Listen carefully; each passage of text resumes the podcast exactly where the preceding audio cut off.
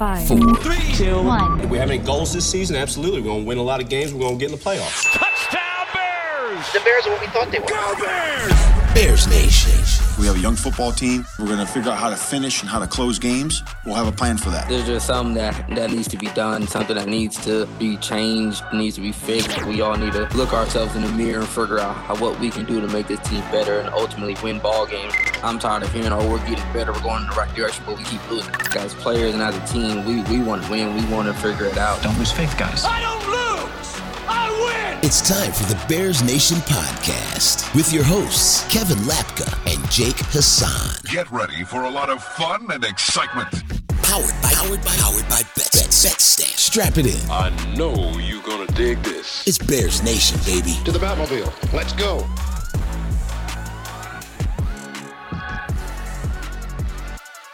Welcome in Bears Nation podcast. It is Wednesday, October 19th. Myself, Jake Hassan, as always, with Kevin Lapka, and as always, brought to you by the fine people at BetStamp. Go to BetStamp, use our code BEARS. I'm not using a mic because we are having issues with my mic last time, and I want us to be able to use this audio. So I'm using my laptop mic to make sure that we are good. BetStamp. Go to BetStamp. Use our code BEARS. Get the best prices. Shop around. Help BetStamp help you. They'll make you a smarter better. They'll make you more profitable better. And who doesn't want that? So go to BetStamp. Use our code BEARS. Show us some love. Show them some love. Help us help you. This show also brought to you by my concussion right now, which is a lot of fun. So, I'm Oh playing Lord, Jake. injured. But we have a, I wish I could say big game, but we have a game to preview on Monday night football. God, I can't believe they're putting the Bears on prime time again and subjecting our eyeballs to that. Um, as Bill Belichick goes for the all-time win, not the all-time wins record, but goes for passing George Halas on the wins record for a coach. Um, and it's just a whole lot of mess. As Bill Belichick spent six minutes today in his opening Seven, press Jake. conference. Seven. Seven. I saw six. I saw seven. I'm just whatever. Six and a half. We'll call. We'll split the difference. Uh, Bill Belichick said six and a half minutes, give or take thirty seconds, um, saying how good the Bears are and how what a you know how they're so good and Justin Fields is a threat. Yeah, you know what the Bears are a threat to? My eyeballs, my senses, as I put them in front of my face on Monday night. They're going to be an assault, a threat to America. I mean, I'm, be, I'm pretty sure it's domestic terrorism to put the Bears on prime time again, second only to the Denver Broncos. It's just bad all around. The Bears are in for a rude and rough awakening on Monday night. It's going to be tough. Uh, but Kevin Lapka, how are we doing? Oh yeah, your poor concussion. It ain't gonna get better on Monday Hon- night. Honestly, it, it's it was worse two days ago, yeah. Oh well, as concussions famously go. we're I've never had a concussion before, but I've got a That lot of friends who have had them. I, I hope you're. I hope you're feeling good. But This is my um, third. third, Jake. Well, possibly. It's it definitely second, possibly third. what is going on?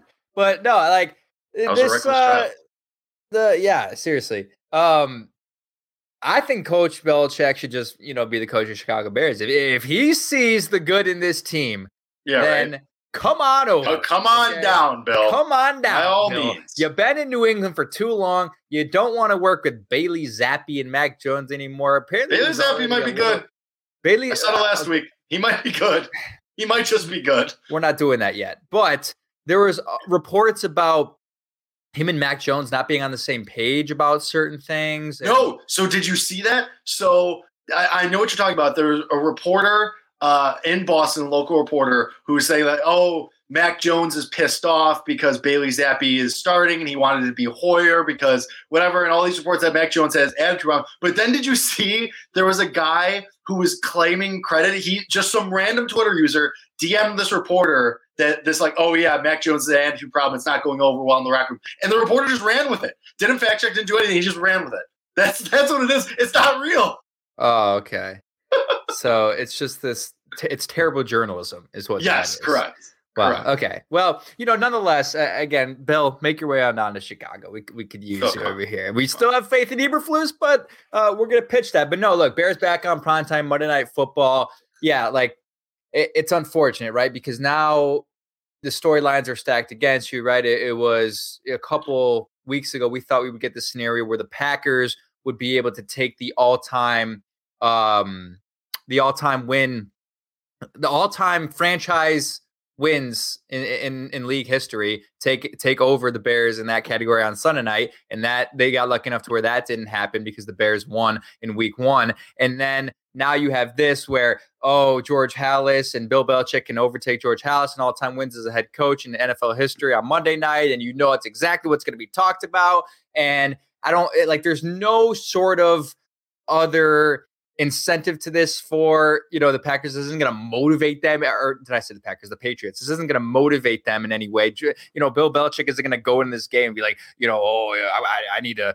I'm going to motivate him because I'm going to beat George House in the all-time you know, wins by a head coach in league history. No, that's not like a real thing. It's just the storylines are sort of stacked against you. And oh, yeah. is that really what you needed? Is that really what you needed? And that's this is why part of the reason, you know, yes, the Patriots picked after the Bears in the 2020 NFL draft, but I would have liked, did I say 2021? Um, I would have liked if Mac Jones was playing because then there's a little bit of motivation that would exist for Justin Fields because Mac beat him in the national championship with Alabama. It wasn't really close. Justin Fields, I think, actually had the better game, but the fucking Ohio State Buckeyes, pardon my French, were putting linebackers on Devonta Smith, putting Pete Werner on Devonta Smith and expecting that to work out, and it didn't. But it would have been sort of a storyline there. Well, Justin can get his revenge against Mac Jones, you know, and they're going to go head to head. These two guys from the same draft class, and Justin's been pretty good against the quarterbacks in his draft class thus far. I think we went through this. I believe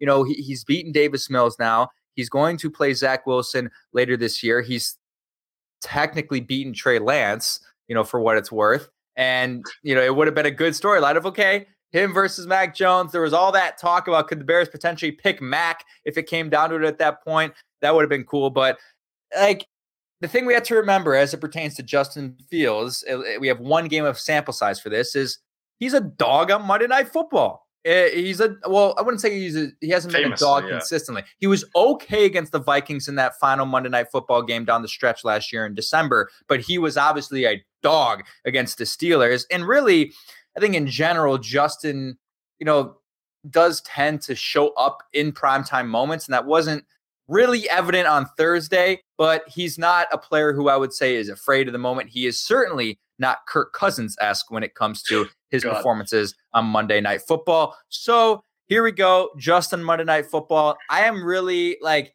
am I that excited for this game? No, but I know in the next couple. Your texts to me today were very depressing. Like there, it was like it was like a Kevin Lapka that I've never seen before. Like it was it was startling. What did I say?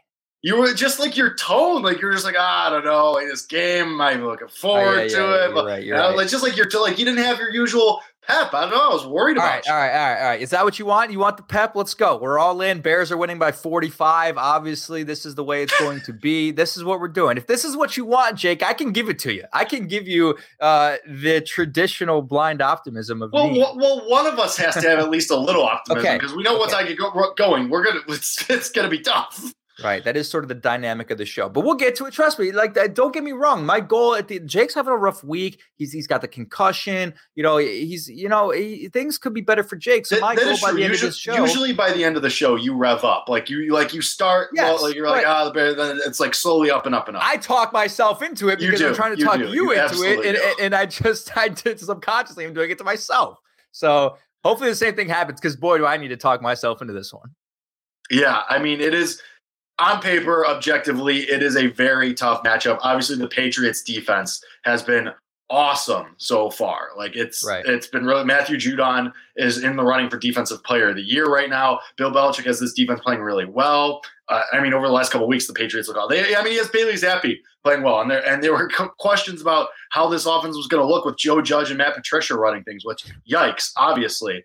But I mean, we talked about it a little bit. Like this is like we're going to learn a lot about the Bears this week. You've had 11 days to let these last couple losses, you know, really sit and sting you. And you know, Fields after the game last week, uh, I'm tired of hearing how we're almost there. I'm tired, you mm-hmm. know, we're you know we have a lot better to be. I mean, that Commanders game was so disgusting. We talked about it obviously in the immediate aftermath, but I mean, you've had 11 days now, and I get it, it's the Patriots, it's the big bet Patriots, and they look like they're getting back to their usual playoff selves. Um, and obviously, Belichick is in the running for coach of the year, and I already mentioned Judon. Like, this defense is scary. I mean, this all like I know we're blind optimism on Justin Fields right now, and I've had my qualms. I've said that. I've been very open about how I'm not sure if Justin Fields is going to be the guy. And obviously, you still have most of a season, three quarters of a season for the most part, to figure that out still. But man, like it's if there was ever a defense at the on this day right now in the present NFL, like as of this moment, as of October 19, 2022, if there was ever a defense you need 11 days to prepare for, it's the New England Patriots because they look really good.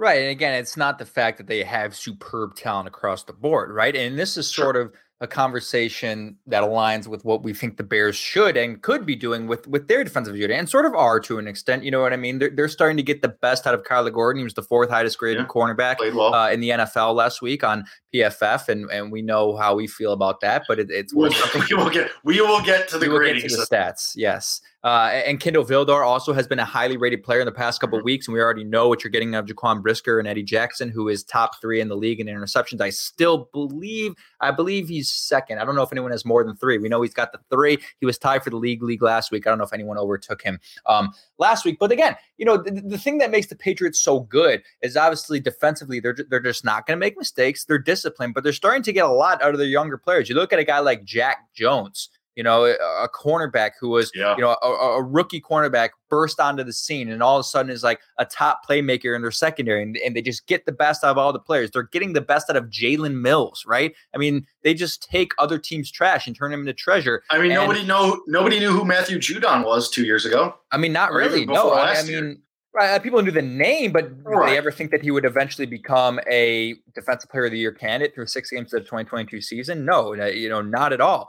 Uh, but it's just the the things they throw at you like and the evidence is there when you look at what the Detroit Lions did for the first 4 weeks of the season had the highest scoring offense in the NFL and everyone thinks they're going to walk into Foxborough and at least put up 20 points and they go in there and they get shut out by the New England Patriots and yes I don't believe uh, D'Andre Swift played in that game and I'm not sure Amon-Ra St. Brown played in that game either but with that being said eh, there's he did not like, neither of them did. that's they neither of them played right right Right, and, and but it, that's still an offense that was and and is you know good. They have a good Surprised offensive people. line.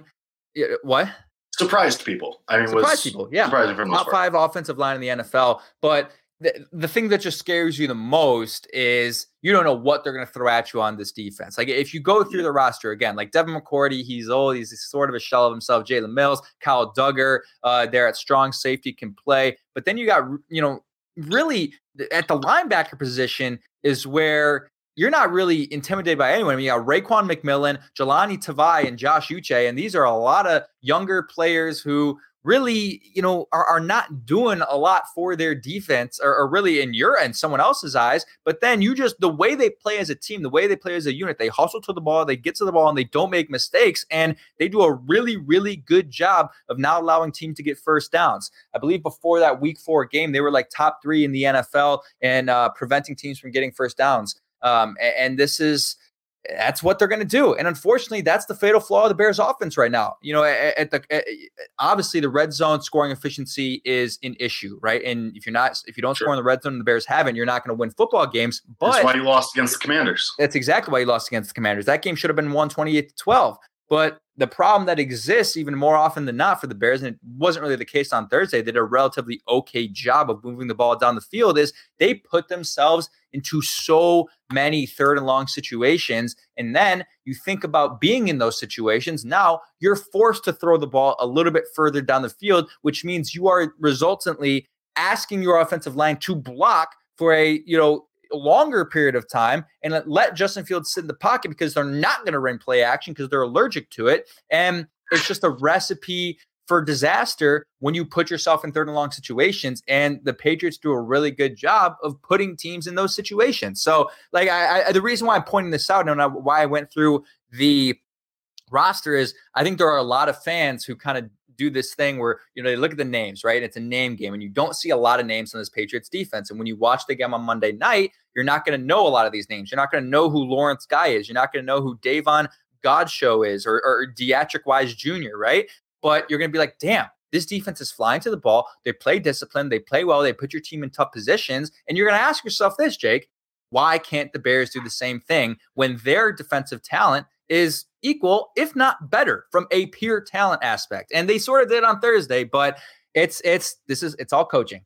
This to me, anytime you play the New England Patriots or you play the Baltimore Ravens or you play these te- or the Pittsburgh Steelers, to me, the the one name that matters more than any other player on the field especially uh, in a situation like this when you have a little bit extra time. You have 11 days to you know prepare for this game it's Bill Belichick versus Matt Eberflus in, in this game. I, I think that's yeah. exactly what it boils down to.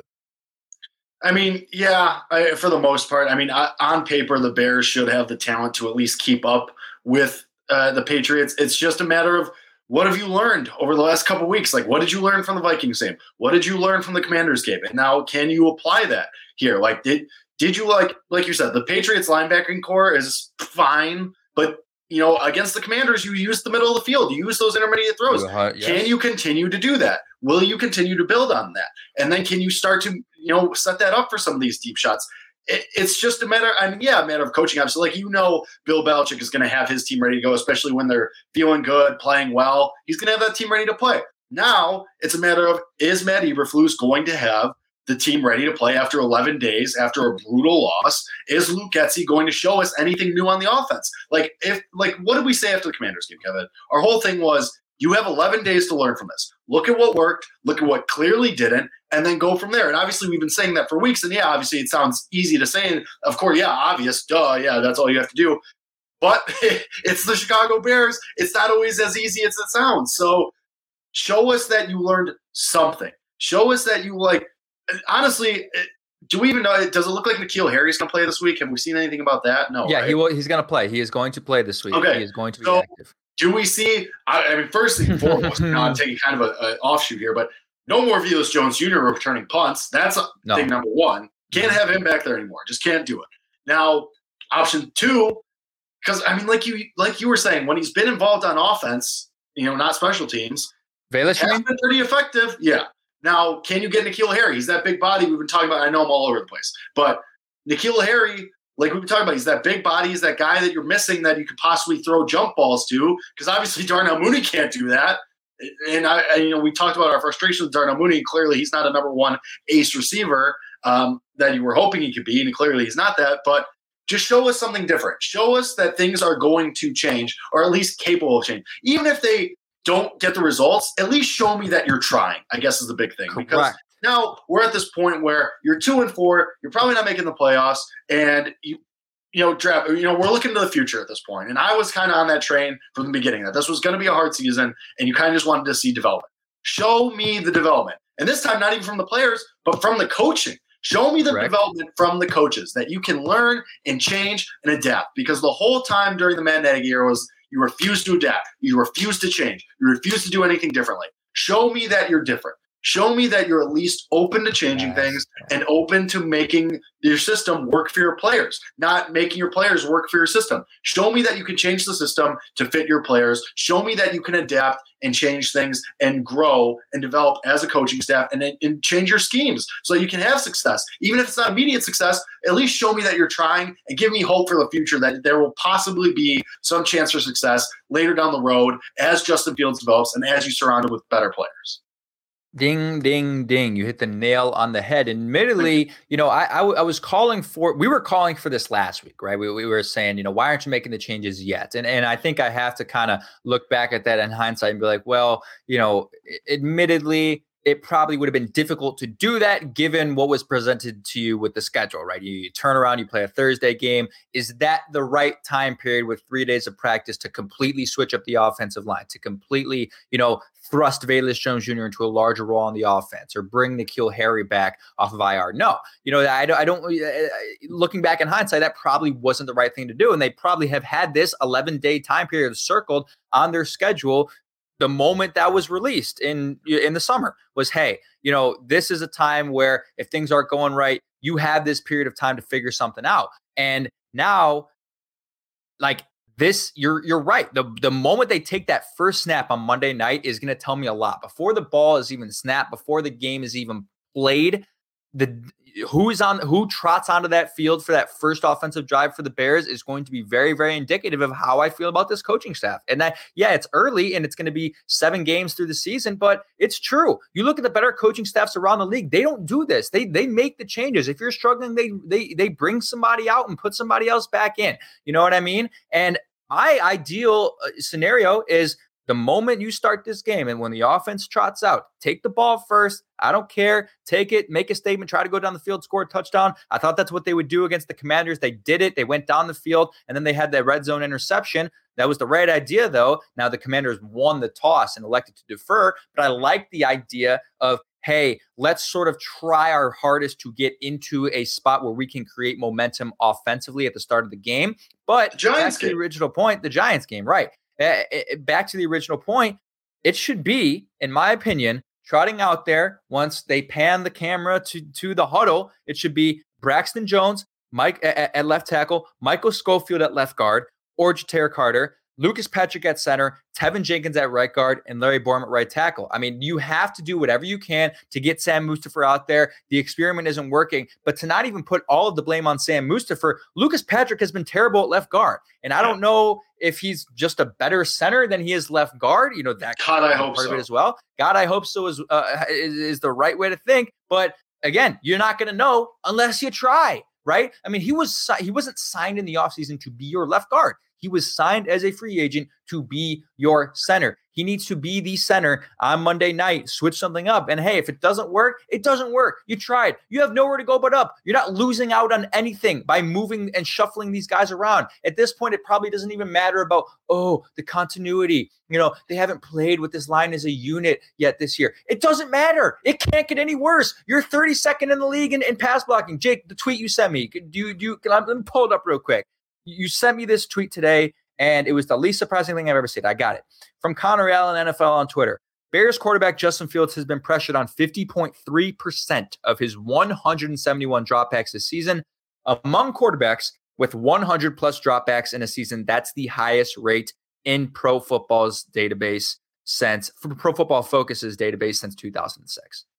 16 years. Worst offensive line from a pressure standpoint in 16 years. And you're not going to do anything about it? No.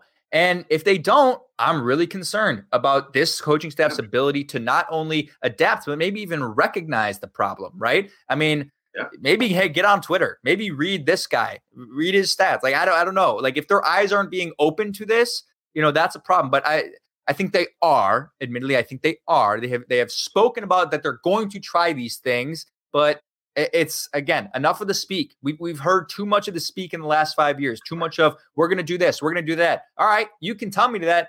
Results speak. You know, actions speak louder than words. I want to see it on the field. Show me this new unit. Show me you're trying to make a change to make this team better and help out your young quarterback.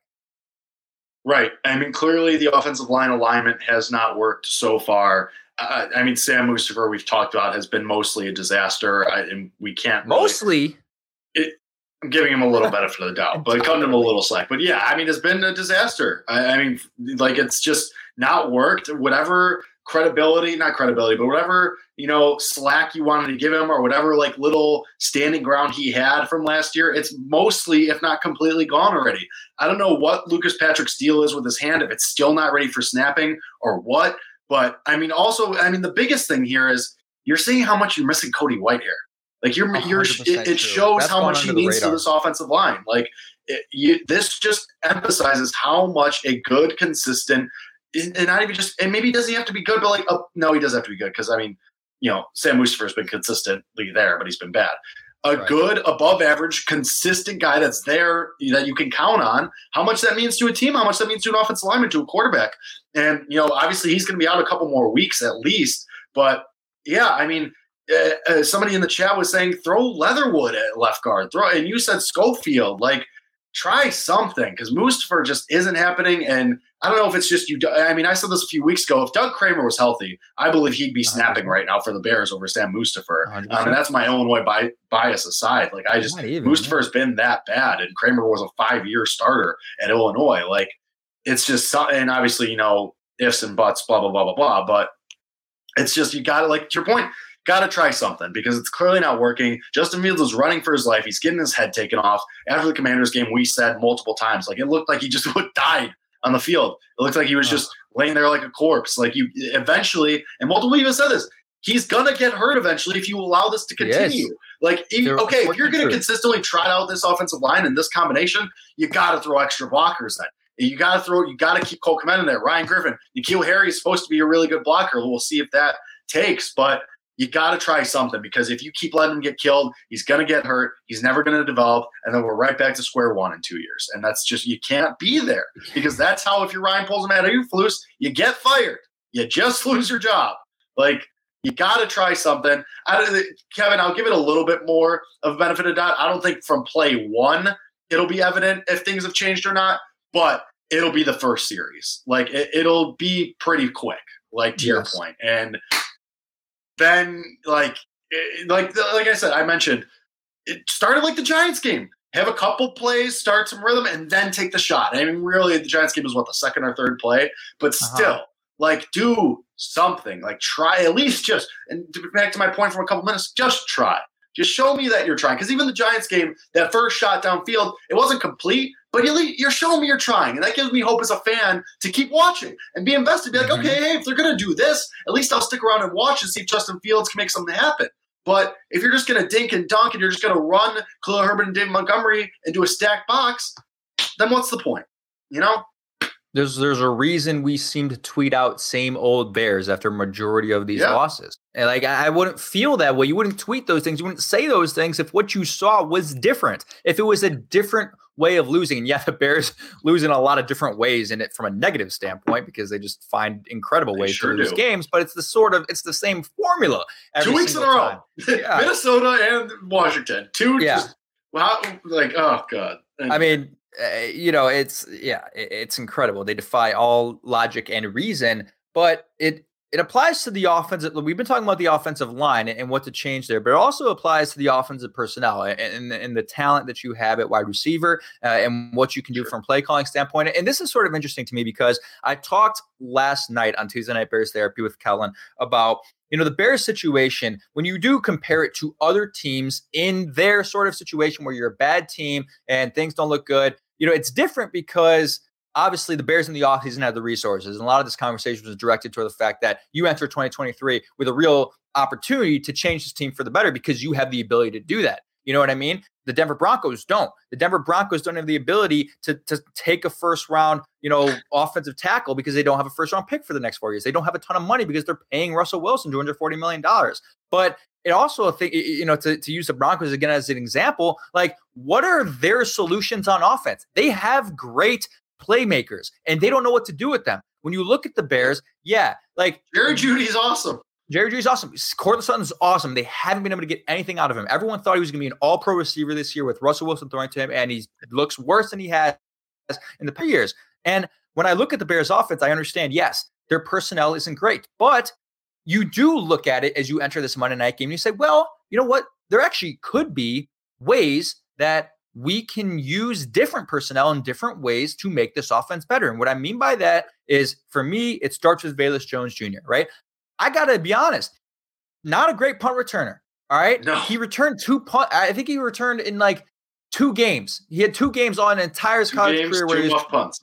yeah. Well, yeah, but in his entire college career, he had two games where he was returning punts. He was never supposed to be a punt returner. He was supposed to enter as a kick returner, and they said, "Hey, you know, you- you're you're you're our only other guy. I mean, Dante Pettis can do it, but if you can kick return, you can probably punt return. Devin Hester did it. Why can't you do it? Thrust him into that position, and it just didn't work. But just because he's been bad at returning kicks doesn't mean you have to lose his value on offense because his value exists. You think you see the things that they've done with Velus Jones Jr. And I still don't know why they're not doing more of it, but he was in the first drive of the game last week, or maybe even the second drive, this, the end around, you know, that gets him 12 Yep. yards on, on, on a first and 10. And obviously, you go back to the one of three snaps that he played against the Vikings where he scores a touchdown on a similar type play. You could do a lot of different things with him, but it can't just be that. Velus Jones Jr., we have talked for so long. And this was our criticism about him the moment he was drafted was he's that gadget guy, right? And, and, and they're going to use him as that gadget guy. He's got to be beyond the gadget guy now. He can't just come in and be your, you know, your Tarik Cohen and, and you're just throwing screens to him. You're doing end arounds and jet sweeps. Not no, like those things are fine,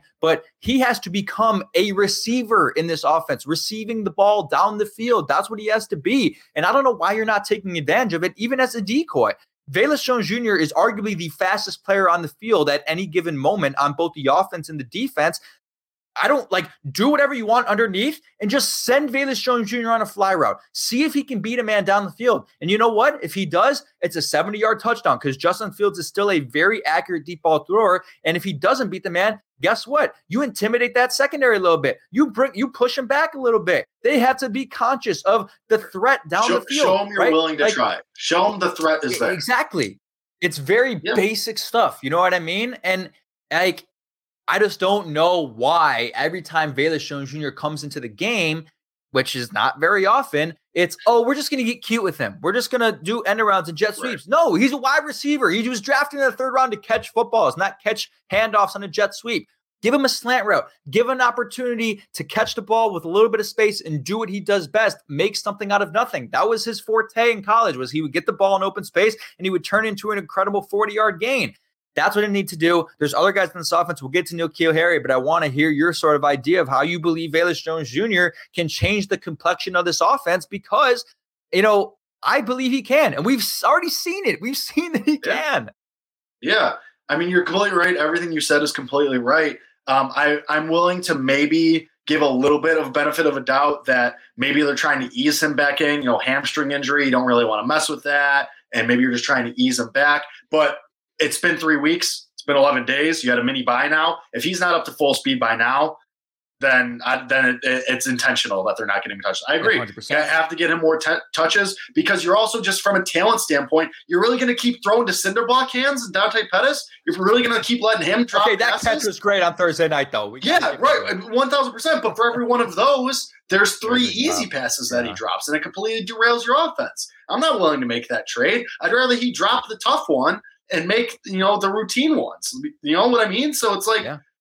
at a certain point, like you got to you have these guys. You're not you're not overflowing with talent enough where you can just say, okay, you're just not going to use Velus Jones Jr. You can't do it. You like you just can't. So yeah, I mean, I would love to see more Velus Jones Jr. because uh, again, it's more like just show me that you're trying. Just show me that you're trying something, trying to figure out what you have in the guy. Uh, right. if nothing else. So, right. And same thing goes for N'Keal Harry. And I'll give him a little bit of a benefit of doubt. He had surgery on an ankle. Maybe he'll have to be eased in for a little bit, but at least just show me that he's alive and well, and they can maybe just start easing him in. You know, give me a series with N'Keal Harry. Show me a little bit of something that you're at least you're going to plan to use him later on and going forward in the season. At least show me that. Again, and I never really thought we'd get to a point where I was saying man, you might get a boost on offense because of N'Keal Harry, but that's where we're at. I mean, yep. that's that's the that's the unfortunate reality of it. You know what I mean? And maybe it's not an unfortunate reality; it's just the yeah, reality. It's an unfortunate reality. Okay, maybe it's an unfortunate reality. It is but, unfortunate. Okay, so obviously, you know, we enter this game, and we're a solutions based podcast here. That's what we do. And solution yep. number one is get Velus Jones Jr. involved down the field, have him actually catch the football, do a little bit more with him. And solution number two is to actually give N'Keal Harry a legitimate opportunity. If you're doing the same thing you just talked about, well, you know, maybe he's not ready. Maybe you know he's he's not full go. Uh, like this is the same conversation with Zach LaVine. You know, if anyone here is a Bulls fan, he's out today because of load management after being healthy all this time. I'm sorry if you're active on game day, I expect you to be pretty much 100 percent or at least playing sure. half of the snaps. You know what I mean? Like, don't just come in to to be a decoy. Like, come in and make plays. You're active. You're coming off of 11 days of rest. You were activated off the IR. You know, you are active, you should be playing, and they sh- you should be out on the field. And, and, again, that's not entirely on the player; it's on the coaching staff to put him out there and put in those positions. But solution number one, Velus Jones Jr. Solution number two, N'Keal Harry and his usage in this offense. You know, there's a little bit to consider, and this goes back to what we talked about when they first signed him. When you think about the potential and the ceiling of N'Keal Harry, we don't really entirely know what that looks like. And the reason why I sort of say that is, yeah, New England didn't really get the best out of him. That's true. Does New England get the best out of any of the wide receivers? No. And especially in the last three years, when you look at the quarterbacks that were throwing the ball to these guys, specifically N'Keal Harry, it was Cam Newton. It was, you know, uh, who else was there? Brian Hoyer and and uh, and Mac Jones. Like you're not talking about guys who are prolific. You know what I mean? Yeah. And I'm not saying every wide receiver needs a prolific quarterback to succeed, but it sure does help. And it sure is a reasonable conversation to have as it pertains to N'Keal Harry. And I think there maybe is a little bit of merit to the idea that N'Keal Harry is going to come into this game a little bit hungry. He's going to come into this game saying, you know what? New England ditched me. They didn't want me. They didn't put me in a position uh, to to be a successful wide receiver. I guess you could say if that's the way he sees it. Sure. They sort of ran me out of here. I kind of ran myself out of here. I want to come out here Yeah, and prove it to him. And now, different from my mere Smart Marset, who's no longer on the team. Now, don't do too much. Don't try to make a play at the end of the game that's going to cause you to lose the game. Run out of bounds if you need to run out of bounds with, you know, 20, 50 seconds left in the game. Don't do anything stupid. But, you know, if you're in the red zone, you know, Darnell Mooney went to Luke Getsy and the final play of the game and said, you know, I want the ball in this situation. He's like, this is my moment. I'm going to try to prove to myself that I am a guy who's going to make plays for this team. And I love it that he did it, but he just he just didn't make the play. You know what I mean? He just Right. he, he, he just didn't make the play. But I like that mindset. And now I want N'Keal Harry to go in there and say, you know what? Give me a one-on-one ball against Jack Jones or Give me a chance. against Give me a shot. Give me a chance. You know what I mean? And that's what they Yeah. should do. Give him an opportunity. If he sucks, he sucks. You unloaded a seventh round pick for him. It doesn't matter. But it goes back to the conversation we just talked about. You have to give them an opportunity, and they'd be stupid not to. yeah. All right. Should we get to our bold predictions, Kevin? Yeah, we can. Uh, yeah, we can get to bold predictions. There was there was one other thing, real quick. There's right. a couple other things I want to talk about as far as like the, the breakdown with this game. Um, I just eh, the thing that frustrates me about the Chicago Bears right now more than anything that I didn't think about until now when I realized it was we talked all off season and really what was tell me Jake what was the main reason the Bears hired Matt Eberflus? Eh, like for, on defense they're hiring him because of what? What's he bringing to the table? What what was he so good at in Indianapolis that he was going to bring here? The hustle, the hustle mindset. And the takeaways, right? Top 10 in Right. takeaways each year in Indianapolis. You're going to come here, you're going to bring back takeaways, and you're going to win football games because of that. How many take what was the turnover margin in Bears Commanders? It was 2-0 Commanders, right? I don't think the, Bear, the Bears get a takeaway. I don't I don't think they got a No. takeaway. And the Commanders got that Carson, Carson on Wentz didn't throw enough for their. Yeah, That's a that's a fair point. But Commanders get the interception on the first drive, and then the Velus Jones Jr. muff punt. That's two takeaways. You're not winning any game ever if you lose the turnover margin by two. And the Bears this year haven't been good at taking the ball away. Uh, they, they haven't been great at it. They've been okay at it, but they've been great at it. And you look at the games where they take the ball away, those are the games where they really have a chance. Those are the games that they are winning. You know what I mean? Like you win the turnover margin against the 49ers week one, I believe. You either win it or you're tied. You definitely didn't lose it in that game. The other game you win, you win the turnover margin against the Houston Texans in that game. Th- This is your chance now to get a turnover because, yeah, Bailey Zappe, three weeks in, he looks, he looks, he looks fine. Looks- he looks fine. pretty good. Threw for 300 yards last week. When you watch Bailey Zappe play, he's throwing to wide. Like Bailey Zappe Right, isn't doing sure. anything special yet. Okay, he's not doing anything special yet. Maybe he'll do just special he's things on Monday simply played well. he simply played well, right? He's not making mistakes. And at Right. some point for a rookie quarterback, there is a point of time in any rookie quarterback's rookie season where those mistakes come and they come fast and they come in an instant. It's like an avalanche. Like the moment that rookie quarterback you'll see makes a mistake, usually in that game, they'll make multiple of them and it sort of all falls down because they've never been in this situation before. They've never, you know, thrown an interception. How do, how do they respond to that? And this is a guy who's never really played in big moments in his career. He went to Western Kentucky. You know what I mean? So I think this is a real opportunity for the Bears to approach this matchup thinking, hey, we got to put Bailey Zappe in tough positions, force a turnover early, and kind of throw him off his rocker, I guess you could say, the entire game. I mean, you're at minus 0.3 turnover margin per game on the year. That is not good. You had to get that number back up. You have an opportunity to do it. And if I'll say this, the Bears are the they're um, seven point underdogs in this game. They're probably what like plus two thirty on the money line, Jake, Something like that. Yeah, I'm something sure. like that. Like, I'll, if the Bears get two takeaways in this game, they win, and they might win that game by ten points if they get two takeaways. And yeah, it's probably a big if, but I, Jake, it's been a one score game in like all of these games aside from the Packers game. It's been a one score game. And you weren't getting takeaways in those games. So what can happen if you do get takeaways? You can really you can flip the script and it's a hard thing to do, but you brought this guy in for a reason. I want to see it. I want to see the takeaways, and I think they have a good opportunity to do it Monday night. I don't know if they have a good opportunity. I, I, Sure I agree. I, I agree with your point. I agree with your point that a rookie quarterback, or even look at Cooper Rush, like a, a quarterback in his first like extended playing time, there's always going to be that moment where they have like the the key turnover. I just don't know. Like theoretically, yeah, like Eddie with Eddie Jackson, with uh, Jalen Johnson, some of these guys on defense, yeah, you theoretically should have those chances for those takeaways. I just don't know if it's going to happen because the Bears really are struggle with generating pressure too. And if you want to get takeaways and generate takeaways, you know, it's not always going to be Daniel Jones back there, you know? So that's just the I think the Patriots take care of the football. And I also Bailey Zappe that many opportunities turn the ball over too. They might just take Rhamondre Stevenson and say, here's the ball 30 times. Here's the ball 35 times and run down the Bears throat because the Bears have had issues stopping the run too. Like, so it just might not be in Zappe's hands that many times where you have that many opportunities to take the football away. So that's kind of why I understand why I get what you're saying, but I just don't know that Bill Belichick, being as smart as he is, is going to give the Bears that many opportunities to take the ball away. Is the only thing for me. That, that no, and, and that's a very fair point. That's one hundred percent a fair point. I mean, I mean, you know, Bailey Zappe against the the Lions threw the ball twenty one times, seventeen for twenty one, but you know, he had, he had four incompletions, and and one of them was a pick. I just realized, uh, how did I not realize this? Oh wait, no, this is this is wrong. I was about to say the Patriots are coming off the bye, and against the uh, the Cleveland Browns, Bailey Zappe, thirty four pass attempts. So they they are throwing the ball a decent amount against the Packers when he uh, came in. He ended up throwing the ball 15 times and about a little bit over a half of football in that game. Uh, has only thrown one interception on the year, but it does appear that they are throwing the ball more than the Chicago Bears are. Uh, that's for sure. So you know, it's I don't know. It's gonna there's gonna be he's gonna throw the ball enough to where you should be able to get an interception and like and how does that happen? Right? Again, we- we do this all the time and they did it a lot against Minnesota, and they didn't do it much against uh, Washington. Was they were they were blitzing a ton in that game against Minnesota, if I remember Yeah. correctly. Uh, and they did a little. I can't remember if they.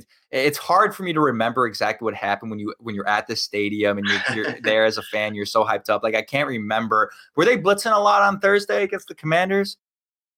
It seemed like it because the first drive of the game, you had Jaquan Brisker blow him up, and then Roquan a couple of drives. It also later. is just because like Carson Wentz is a statue, so that's also part of the thing too. Yeah, but Bailey Zappe isn't mobile. He's not. Sure. He's not Correct. Supremely that's athletic. I think. uh, I think Alan Williams needs to adjust and say, "Hey, let's put him in uncomfortable positions. Again, let him make a mistake, and if he makes a mistake early, you really can throw off." You know what what they want to do for the rest of that game. You know it- they're not. it- You say of how smart Bill Belichick is. If Bailey Zappe throws an interception in the first quarter, how you know encouraged is he going to be to say, "Hey, you know what? We're going to let you throw it thirty more times now." You know what I mean? Then they're going to say, hey, let's go down to Rhamondre Stevenson. And yes, that could still be a winning formula for them because the Bears' rush defense is terrible. But, you know, I I, I would rather take my chances against, you know, preventing the rush versus present, preventing, you know, an air raid offense where the the quarterback's carving you up. Because that's really how, how, you, how you get killed on defense. But that's all I wanted to say about really, um, you know, what I think the Bears can do against Bailey Zappe. Because I, I just heard way too much about, you know, oh, you know, Bailey Zappe's going to boat race the Chicago Bears on Monday night. Like the Bears aren't losing this game by 20 points. They're not losing this game by 30 points. Like Well, Bailey all right, not well, walking in there losing. What that's a good segue then to This is what I do. Let, let, I you know, real pro move by you, Kevin. All right, let's segue into our bold predictions and final game predictions. Produ- produced, Jesus. Um, presented by that's the concussion talking. Presented by BetStamp. Go to BetStamp. Use our code Bears. Help yourself win more money. Go to BetStamp. Learn more. Use all their tools. Use everything they give you to price shop, to learn more, and they will help you win more money. And who doesn't want more money? So go to BetStamp. Use our code Bears. Help them help you. Help us help you. Most importantly, everybody wants more money. BetStamp will help you do that. Go to BetStamp. Use our code Bears. And thanks to BetStamp, we now segue into our bold predictions. And Kevin, is it fair to say that one of your bold predictions will be takeaway themed? Yeah, it will be. Uh, and I think this was your bold prediction last week, and then mine the week before that, and then yours the week before that, because we've been doing this every single week because we're waiting We're waiting. for it. Eventually, we have to be right. Eventually, we have to be right. I mean, come on, we do it so many times, and you know, it's a rookie player, and we're waiting for his first interception, and I think this is the week. Kyler Gordon gets not only an interception but a pick six. All right, Kyler Oh. Gordon is really good at jumping routes, and I'm seeing it right now. I'm envisioning it. Right, it they're, they're running a little corner route. Bailey Zappe is going to try to fit into a window. Kyler Gordon jumps it, takes it to the crib, or, or you know a quick speed out or something. Those are typically how you get the best. uh the best, the easiest pick sixes where, you know, sort of a speed out. The, the quarterback thinks they can kind of fit it in there. And then boom, cornerback comes out of nowhere, takes it, and he's got a wide open jog to the end zone. I think, look, Kyler Gordon's been playing a lot better, which I really, really like. Uh, we were a little bit worried about him the first couple of weeks, but we've already talked about how cornerbacks sort of have a weird path to becoming good in this league. And sometimes it's a slow start for a lot of guys, not for Sauce Gardner. That guy looks like an absolute dog, and shouts out to him for putting that cheese head on and embarrassing the Packers uh, last Sunday. But I think Kyler Gordon's really coming into his own. He's got this chance against a rookie quarterback. Kyler Gordon, pick six, lock it in. And also, we'll, we'll get to that with the, the bet stamp. Uh, we'll, we'll do that in the next segment about what the odds on that are if you want to bet on it. Yeah, and, al- and also something that we really haven't considered. We think it's going to be Zappe. It might be Mac Jones. Like we might see Mac Jones in this game. Like it, it hasn't been confirmed yet. We're all assuming it's going to be Zappe, and they're going to give Mac Jones another week to recover. But honestly, even if it is Mac Jones, he didn't play great to start No. the year. So Zappe's been better. Yeah, I mean, I, I'm assuming it's going to be Zappe, but obviously, you know, this could come out tomorrow and it's like, oh, no, it's going to be Mac Jones. Okay, awesome. Then we look dumb and all of this is basically moot. But anyway, regardless, um, yeah, one of my bold predictions, and yeah, I mean, you took the Kyler Gordon one for this week. Like you said, we've been flip flopping, flip flopping. Um, man, I'm like, it's just, it's so hard to be bold with this team. Like, it's just, expectations are so so low. Um, you know what? I'm gonna I'm gonna go my bold prediction. I think Robert Quinn finally makes an impact in this game. Whether that's a big sack in a big moment, whether that's a strip sack, whether that's a, a batted pass, I think Robert Quinn finally has some kind of impact on the game. He has been mostly silent for the most part. Uh, uh, you know, through six weeks of the season, six games of the season, we haven't said his name a lot, haven't talked about him a lot. We were saying that they should have traded him in the offseason for picks and because, you know, he had a career year and they didn't. And now here we are. I think Robert Quinn finally shows up in some capacity, whether that be a sack or a, big fumble, you know, strip sack or fumble for something. Bold prediction: Robert Quinn finally shows up this week. And boy, does he need to! Boy, does he need to! They they need it, man. They absolutely need it. Uh, uh, they their defensive pressure has not been good at all, and we talked about their ability to you know fluster Bailey Zappe. And if you're not going to blitz, and it starts with those guys.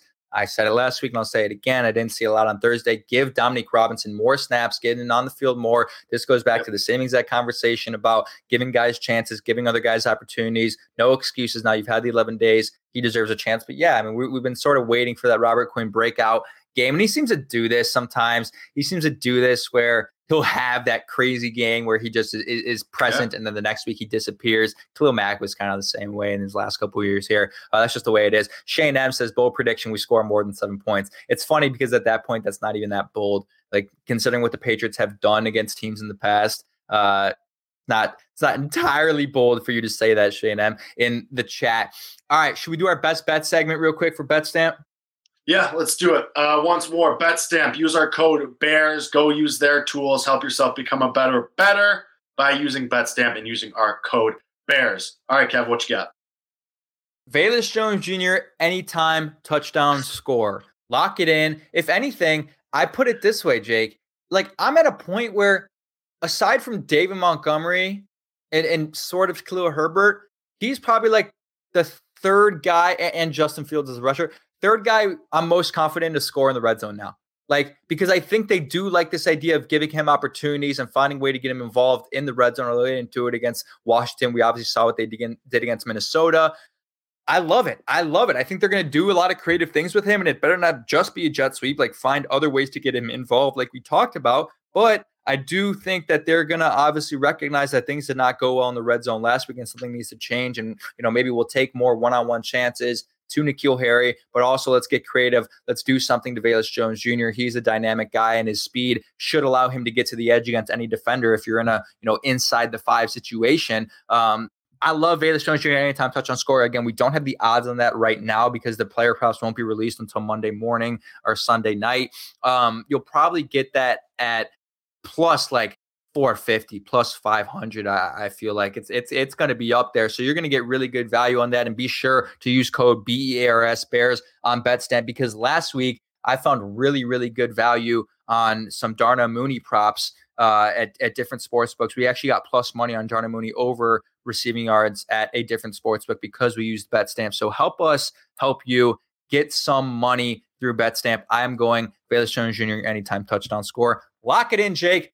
Let's make some money on Monday because if the Bears aren't winning, at least we can walk away with some cash. And yeah, I mean that's been the goal uh, for the last couple of weeks. Um, all right, my best bet. I'm going to go back to the well. It's been working week after week after week. Rhamondre Stevenson over rushing yards, whatever it is, go over at the Bears. Single lead back of opposing teams to go over the rushing prop since week one. Obviously, throwing out the monsoon game, but you know they let Aaron Jones do it. They let uh, uh, Dameon Pierce do it. They let Dalvin Cook do it. They let Saquon Barkley do it, and they let Brian Robinson do it. Now, I don't think that stops with Rhamondre Stevenson. I think the Patriots are going to run a lot, and the Bears' rush defense is terrible. Rhamondre Stevenson over on his rush yards. There you go. All right, you're not wrong about that. And I also I'll say Justin Fields past two weeks, his line has been so ridiculously low on passing yards, and Darnell Mooney's line has been so ridiculously low on receiving yards. I would take the over on both of them, whatever they are. I mean, it, it's it's it's been ridiculous how low they are. I mean, we're talking about low like mid 100s for Justin around the 160 range, and you know I think they've gotten to a point where he's going to throw the ball enough to at least get that many. So I like those two. All right, let's get to our final game prediction and our score predictions. Kevin, as always, I will allow you to go first. Yeah. Um, look, this year, I don't I think I did I pick the Bears to win against the Packers? Uh I don't remember. I'd have to go look at our graphic again. Okay, so I'm three and two on picks, I believe, or three and three on picks, and I believe you are now as well because we went, we were both three and two heading into the Washington game. We both picked the Bears in that game. We both lost. So no, I we were both, both, we were both four and one heading. We are both four game. and one, so we're now four and two. Correct. Okay, that makes me feel better. I was like, that's not right. we we both we both picked the Packers to win. Okay, and we both picked. I picked the Bears to beat the Giants, I believe, right? And uh, I don't no, I did. Okay. No, you no, I picked the Giants, my bad. Yes, you picked the right. Bears, I picked okay. the Giants. So I think what I have to do, so we're both four and two. What I have to do, I think I got to take the Bears in this game. Oh my god! Just to try and take the lead. Honest. No, not to not just to try and take the lead. Is that part of it? Maybe. You know, I, I need that, but also I, I really, I really risking it because it's going to be hard to come back if I go down four three and you're up five two. Um, look, it, all, all, all, jokes aside, all jokes aside, I, I do think this is a very, very winnable football game. Is it likely that they win? Probably not. Is it a winnable game? Are you walking in here like a dead man walking uh, in Foxborough? No, not in my opinion. I mean, they've shown the ability on the home uh, on the road or at home to be competitive in each game and not let the game get away from you, right? Obviously, when people think about Bears Patriots in Foxborough, you're thrust back to 2014 when you lost 52 to 26, I believe was the final score in that one. And everyone feels like just because of history, you're going to see something similar to that. I'm here to tell you that's not the case. The Chicago Bears, whether you like it or not, whether you like Eberflus or not, do a very good job of not letting games get away from them. And even if they are down big at halftime, they allow games to you know stay close in the second half because they play great second half defense and they keep things close. And it may not look like it all the time, but they sure fight like hell. I mean, the Bears have not yet been blown out this year. They've had all every single game this year has been a one score game, except for that game against Green Bay. And yeah, if that's not at Lambeau and they call that a touchdown for Justin Fields at the goal line, which it was, that's probably a one score game too, right? Everything that we know about the Chicago Bears is rooted on this idea that they are a team that fights hard and they're obviously inferior to their opponents from a talent standpoint, but they're not going to allow that inferior talent aspect to to to lose by 30 points. They're not going to allow that to allow them to lose by 30 points. They're going to it's in the end, right when it comes down to it and you need your players to make a your guy to make a play over their best guy, they're the usually the way it is for this team for the rest of this year, their guys are going to be better. And what that means is when it comes down to it, most, you know, eight times out of 10, because their team is better, when it comes down into the end, their team will make the play and your team won't. And that's just the reality of what this team is and what this team has from a talent standpoint. But look, I, I completely believe there's truth in this whole Bailey Zap thing and this whole, you know, fairy tale ending at some point. And maybe it doesn't, but I think they're going to understand hey, this is a, a, rookie quarterback in his first primetime start, his first start on Monday Night Football under the lights. He hasn't played in moments like this in college. Rattle him early, get a takeaway. I said Kyler Gordon pick six. I think it happens in the first quarter. You start off, you get a lead, and if you get, I mean, we haven't seen what this team is able to do with a lead. We've seen what they're able to do when they're down, but we don't know what they can do when they have a substantial lead. Maybe when this team sco- goes up 10 to 0, they're an unbeatable team because they're really good at second half defense and they don't let things get away from them and they play disciplined enough where if you have a substantial lead, you're not going to surrender that lead. And again, it's a hard thing to do, but Justin Fields, a dog on Monday Night Football, they're going to walk into into Foxborough, make a statement in the first quarter. I think they go up, and I think they win the game. I think they win this game 23-17. Uh, that's I'm that's that's what I'm doing, baby. Bears win 23-17. You can get that plus 300 on the money line. Cash. Yeah. Um, I, I, do. I, I do want to address, uh, you know, in its show in the comments saying that you should trade everybody. Um, buddy, just for the record, Fields on his rookie contract, Mooney on his rookie contract, Roquan on his rookie contract unloading them doesn't doesn't free up cap space. You're paying them next to nothing. Quinn is the only guy you're paying. And also on that, like, yeah, I, am with you. Fields might not be the guy. Fields might not be very good, but you really want to trot Trevor Siemian out there? Like, we know what he is. Like Fields. I heard it at Soldier Field on Thursday. People, yeah, I mean, yeah, I mean that's people being upset. Like, obviously that's going to happen. But like Fields, might as well let him play and fi- find out for sure if he's good. But like trading them does nothing. You're not paying them any anything anyway. And if they are only backup quarterbacks or backup players, what do you, what do you think you're getting for them? A six round pick? Great. Might as well let them play and see if they're any good or if you can maybe be, make them be good. I also agree with Kevin that the coaching has, for the most part, on defense at least, been decent. Um, but we'll see what happens. That being said, I do think the Bears lose this game. I think they lose it oh. handily. I think the Bears oh. lose this game 24 to 9. I think I think you, they get you, I think you know because you, you know what's going to happen. It's going to be one field goal and then a late touchdown that they don't convert the two point conversion. That is exactly what's going to happen. Twenty four to nine. It's going to be ugly, Kevin. I like. I, it's going to be ugly. It's going to be an ugly game. Um, I mean, you're just out coached. You in even if you're comparable on talent level, you're just so horribly out coached from based on what we've seen from the Bears historically and how they are coming off of byes or mini byes, it's just going to be a rough go. And I really think it's going to be a really, really tough time. Hey, I'm hoping for the best. Maybe you get some flashes again. Maybe Justin Fields has another Dante Pettis type throw that he had on Thursday night, but we'll see. I think it's going to be a desperation touchdown if they get one at all. Things are bad. Things are really bad right now. Things are fine. Just, Everything's just, fine. I mean, We're it's good. like I said in the middle of the show. Just show me something. Show me that you're at least trying to make something happen, and then we'll see what, and then we'll go from there. So I think they lose, but God, it's it's so bad. It's not going to be. Uh, let me tell you right now. I'll put it on record because I want to do that, and I'll take the heat if I'm wrong. Everything is going to come together this week. No, I'm just okay. Everything's going to come together, but you okay, will see changes. You will see differences in this team, and, and, I think you'll walk away, win or lose, you'll walk away being like uh, with a little bit more of a positive outlook on what you have in your rookie players, what you have in your rookie head coach, what you have in Justin Fields, sort of the same way that you kind of felt after Minnesota, but that was really only surrounded around Justin Fields. Now I think you're going to walk away saying, hey, you have something out of Kyler Gordon. You really have something out of Velus Jones Jr. potential. You have something out of N'Keal Harry for the rest of this year. We don't think he'll really be here beyond 2022, right? You'll walk away with a more positive mindset. It may be a moral victory. I think it will be a moral victory, and it'll also be a victory in the win column. And then you work yourself back into it. And you know what, Jake? If you're three and four, you know what that means? You're in the hunt and you're back. And on Sunday Night Football the following week, your name and your team shows up right in that in the hunt graphic, baby, right where we want it. Oh God, the hunt. Uh, Bears are back. Bears are in the hunt. They're going to beat the Patriots on Monday Night Football. Let's go. Com- respectful, respectfully disagree, but I, I respect the Kevin Lapka endless optimism. All right.